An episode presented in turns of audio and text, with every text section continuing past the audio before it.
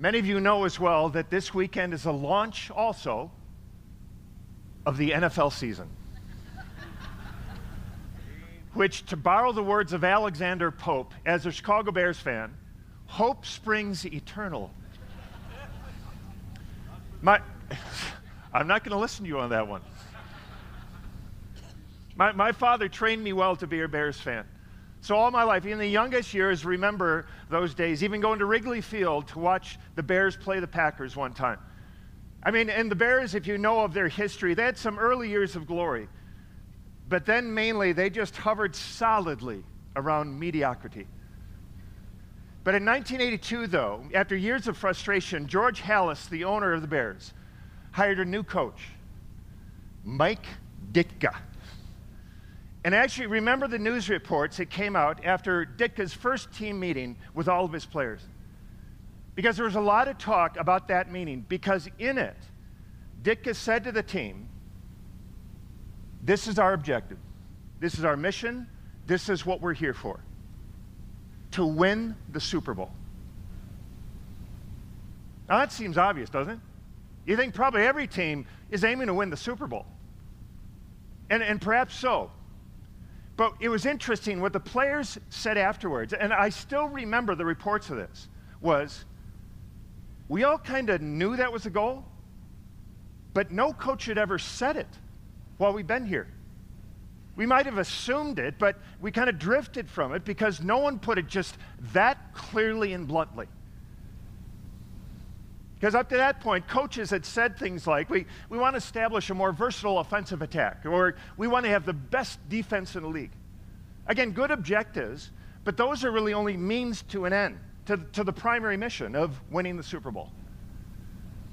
So, four years after Ditka's declaration in that team meeting, the Bears did win their first Super Bowl, their first NFL championship in uh, 23 years clarity. Yogi Berra, the great New, New York Yankees catcher, said, If you don't know where you're going, you're likely to end up someplace else. Now, I know many of you have been here for many years. Some of you, perhaps, this is your first time gathering with us. And so it just seems fitting then that as we launch into the kind of this new year together, we consider the question what are we doing here? I mean, over the coming weeks, that's the question that we're going to consider together. I mean, we've got a, a, wonderful new facility, wonderful communities we're part of here in Walden and in Bridlewood where Imago Dei meets. So now what? I mean, are we, are we just here for kind of weekly gatherings where we have some worship, some readings, and some teaching? Is that what we're about? Or is there something larger, more, more comprehensive that explains what we're here for. So, today on this launch weekend, I just want to give us two pictures, two images that are going to provide kind of a first response to that question. So, a first picture for us. I don't know if you heard about this, but the, the Thursday immediately before our, our first weekend worship service gatherings here at Walden, as cleanup teams were uh, enthusiastically, so devotedly, of, of our own people, doing some final dusting, scrubbing, kind of organizing, vacuuming up and down the corridors. As that final cleanup was being done, kind of a funny thing happened. Sewage started backing up in the pipes of our main lobby, the Cardo. And I don't mean rainwater, it was sewage in three different spots in the corridor. And as the group stood, stood there stunned, watching the sewage just start flowing out, someone rightly observed, well, that's not good.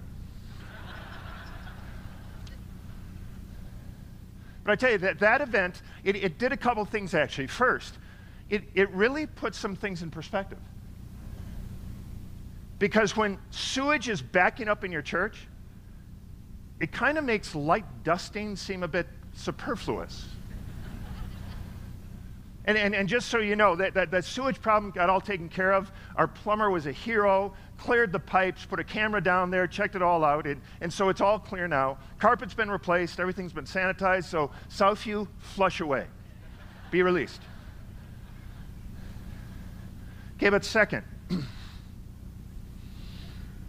that sewage backup actually was also a great reminder. Because that is so much like life. Just so much like us. Because, friends, we all come here with junk. Every one of us. And, and, and we come here not because we've gotten rid of all the junk and challenge in our life. No. We come here because we still have waste, mess, and obstacles in our life.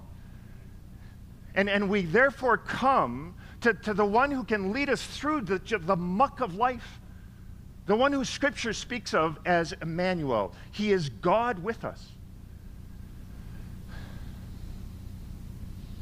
I, I am so aware of this. I, I know that the looks and appearance of this place can deceive us. Because sometimes we think we, we gather like this because we kind of have a dust problem in our lives. Uh, we're not that bad. Our lives just need some dusting, just some tidying up. So let's be reminded, friends, every one of us has a sewage problem. At this point, I was going to have you turn to the person next to you and say, You have a sewage problem. Decided, yeah.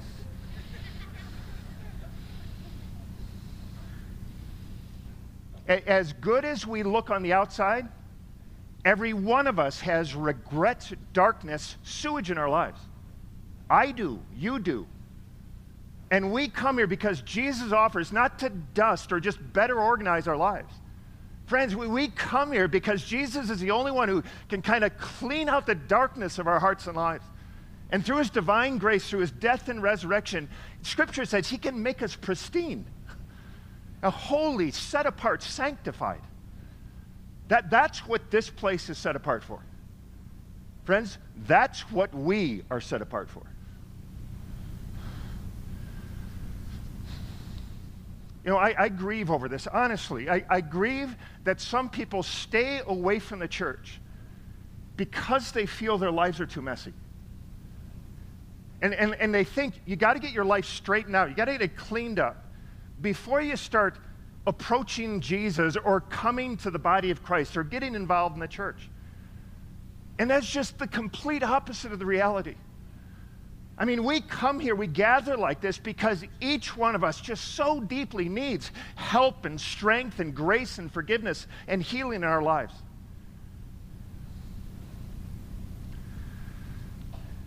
You know, the Gospel of Mark tells a very enlightening story about this and about Jesus and about what we're seeking to be. It's in the Gospel of Mark in chapter 2. And, and Jesus here, he's in his hometown of his ministry years in Capernaum, up at the north end of the Sea of Galilee. And this is what we read in Mark 2. We'll pick it up in verse 13. And, and remember, this is a word of God. And it says there Jesus went out again beside the sea, and all the crowd was coming to him. He was teaching them. And as he passed by, he saw Levi, the son of Alphaeus, sitting at the tax booth and he said to him, Follow me. And Levi rose and followed him. So let's be clear Levi was a tax collector. And if you don't know the culture in that time, understand that in, in this culture, a tax collector was despised. They, they were Jews who were viewed as essentially being traitors because essentially they were helping out the occupying Roman forces. And everyone believed that the tax collectors were corrupt. And so understand this when a Jew, like Levi here, when a Jew became a tax collector, they were regarded as an outcast from society. They were disqualified to serve as any kind of judge in legal matters. They were actually disqualified from serving even as a witness in the courts. They were excommunicated from the synagogue. And, and in the eyes of the community, the tax collector's disgrace extended even to their family. And so here's Jesus. Jesus invite, it invites this messed up outcast to dinner. They go to dinner together. They're sitting down there in the home. They sit down to dinner. And along with them, Levi invites all his tax collector, outcast friends. Picture that dinner set. And this is what we read in Mark 2, verse 16. And the scribes of the Pharisees, the religious leaders, when they saw that he was eating with sinners, uh, tax collectors, they said to his disciples, Why does he eat with tax collectors, with sinners? And when Jesus heard it, he said to them, Listen to this. Those who are well have no need of a physician, but those who are sick. I came not to call the righteous, but sinners. Friends, Jesus said, He still says, I came not to call the righteous, but sinners.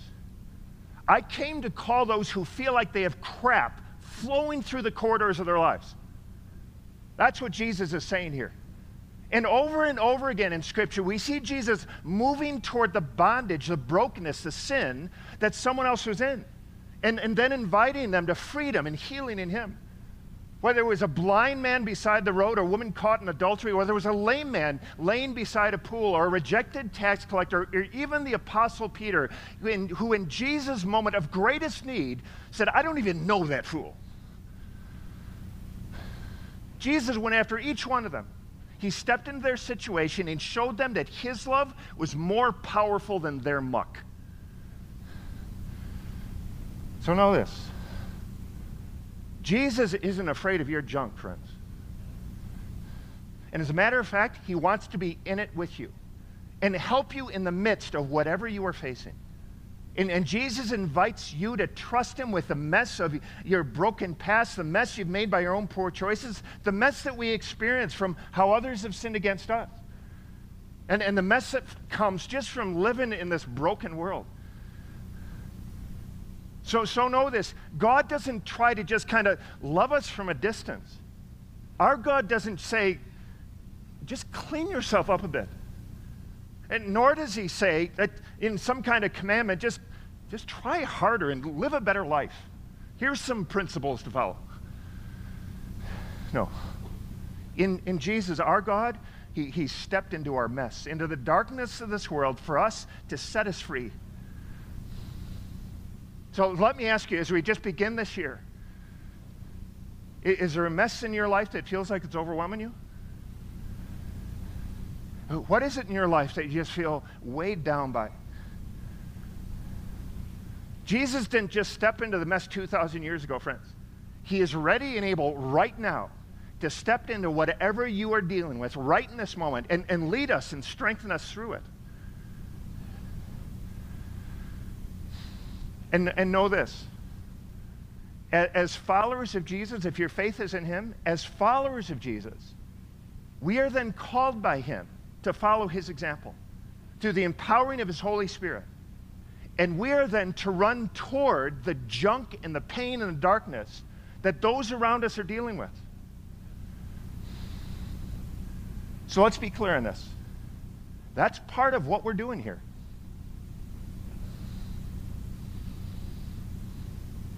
In fact, can we do something together on this? Could you all, can you just look down at the nice new carpet below your feet? Just for a second there. And, and, and then would you take your shoe, both of them, take your shoes, just dig it into the carpet for a second. Would you just scuff the carpet? Take your shoe, go ahead. I release you do that. Mosaic as well. All right? Okay. Friends, that's to remind us, kind of very tangibly, we want to be good stewards of this place. We, we really do. But this is not a place to be protected or just treasured. This is a place to be used for, for the ministry of Christ in the messes of life.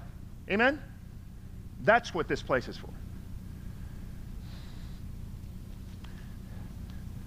Okay, so a second picture, a, a second image for us. It helps remind us what we're doing here. And we've been sharing with this with you, and uh, most of you know that we've attempted, with just gr- the great help of our architects and our builders, to include a, a, number of symbolic elements in this facility that, that really help declare, help remind us when we come here, both who Jesus is and what we're to be about. And, and so, for example, that's why we have four windows in this worship center here to remind us of the four gospels, really, that are a source of light to us uh, of the life and ministry of Jesus. The beams in the cardo, we've explained what those are about. The, the vine etchings on the front main entrance for us. We've explained those things. The limestone, what's that supposed to picture for us?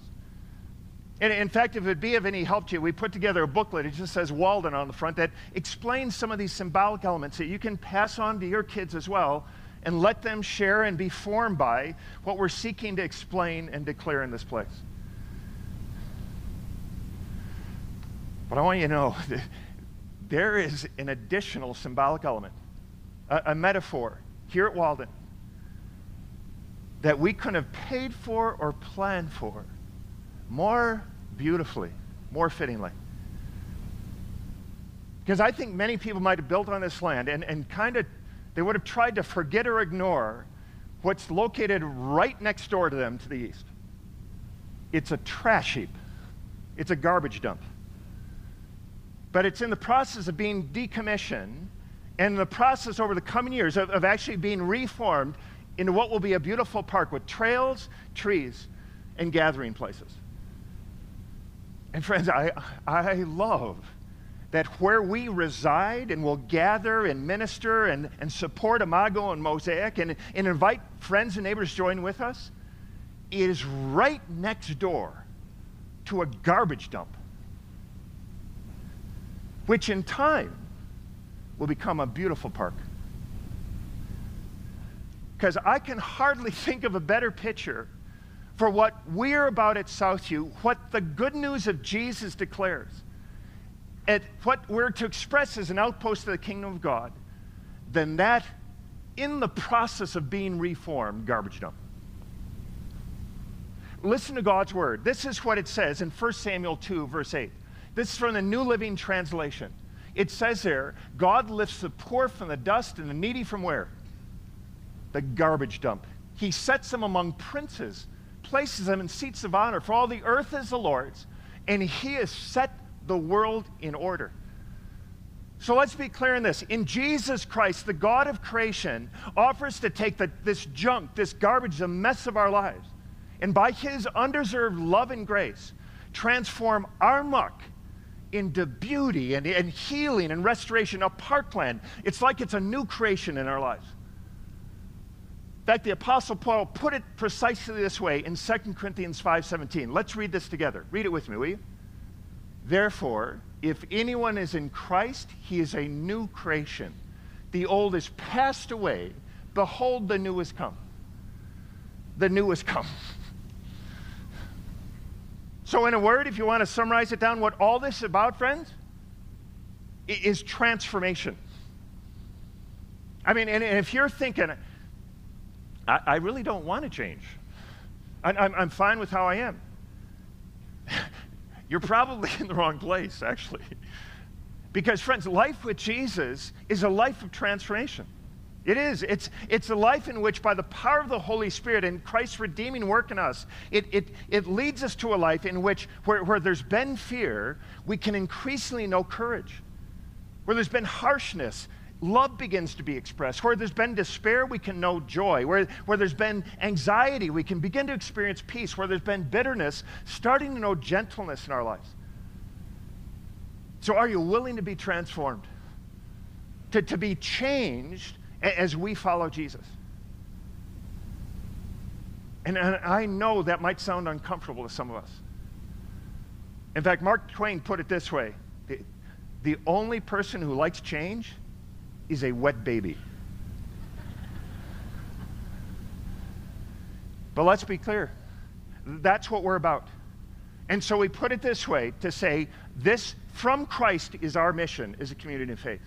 It's simply this it is to lead as many as possible to passionately follow Jesus. That, that's what we're about. So, so, so, may I give us an encouragement as we start out this year together? And, and please listen closely so you don't misunderstand me. I, I know when we gather like this, I know we are all in very different places on our spiritual journey in life. I, I, know that for some of us here, for, for some of you, you're, you are just beginning to consider who Jesus is and, and what following him means. And, and for you, perhaps even what we do when we gather like this might even feel a bit odd. And I totally get that. But I, I want you to know we, we're just so thankful you're here. And, and we want this to be a place where you can consider Jesus. Consider what life with him would look like. And really consider do I want to follow him? Because that, that is a hugely significant decision that understandably takes time and reflection. And really, we'd love to walk with you, support you as you consider that decision for yourself. And, and so I want you to know it is absolutely okay to be here and just say, I'm, I'm just considering Jesus. But I know others of us have, maybe you've been a follower of Jesus for many years. And you're here right now, and, and you'd say, if you were honest, that there's a weariness in your heart. It, maybe it's from the journey of life, or, or maybe it's a weariness from being wounded by the church. And, and maybe you're just, you're just seeking cool water, just some refreshment spiritually. And you might feel like your tank is kind of empty and you, you just feel like, I need some rest, I need some Sabbath. Or, or perhaps you just need to know that this place, this gathering, as we gather together, is a, is a safe place. A, a place where you can experience community and, and support and, as you seek to know Jesus. And in this, friends, I want you to know we support you in whatever season of rest you need in, in this journey and pray that you'd be refreshed as we gather together and have time to regain health and trust. And I also know others of us, and maybe even have been coming here for some time, and maybe you've saved, you've put your trust in Jesus. And, and you appreciate coming here on weekends and having kind of a religious lift on the weekend. But really, you're not that interested in changing much in your life. You, you like things the way you are, and, and really, you're kind of happy to do the church thing on a weekend, but you, you want to live life your way. And really, if you were honest right now, you'd say, I don't really like this idea of messy stuff coming into the church. May I, in love, say to you, I, I really don't think this is the place you want to be. I really don't think you want to be here. Because I think every week, what I or whoever is teaching, what we're saying is going to annoy you. It will be that way. But if you actually want to learn, about following Jesus, if your heart is open in that way, even if it's with a sense of, Lord, I do want to follow you, but would you help me in those places where I don't want to follow you? Because I, I, know there are many times in my life where, where I don't particularly feel like responding immediately in obedience to Jesus. I, I know what that feels like. Because we are all learning in this path. And if that's you, we'd love to have you with us. So, with that level of clarity, and we're going to clarify more in the coming weeks, it, it seems fitting on this launch weekend that we close this time with, with declaring and remembering together who our God is. So, I want to pray, and then Brett and the worship team are going to come and lead us. So, will you pray with me?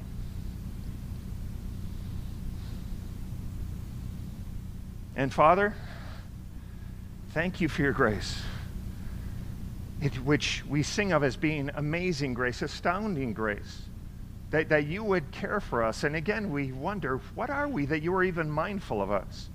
But we thank you how your grace, your love is poured out upon us. And I pray for every one of my friends gathered here and, and Mosaic, Father, this year would you lead us to know you and truly to enjoy you and experience your grace in community together. And Father, we pray that empowered by the Holy Spirit, we would reflect Jesus well. In moving into the mess, the junk, the pain that our friends around us are walking through. Guide us to that end, we pray, so that you'd be glorified. And now we pray you'd receive these words of song from us as we declare the wonder of your goodness and grace. And again, all God's people say, Amen.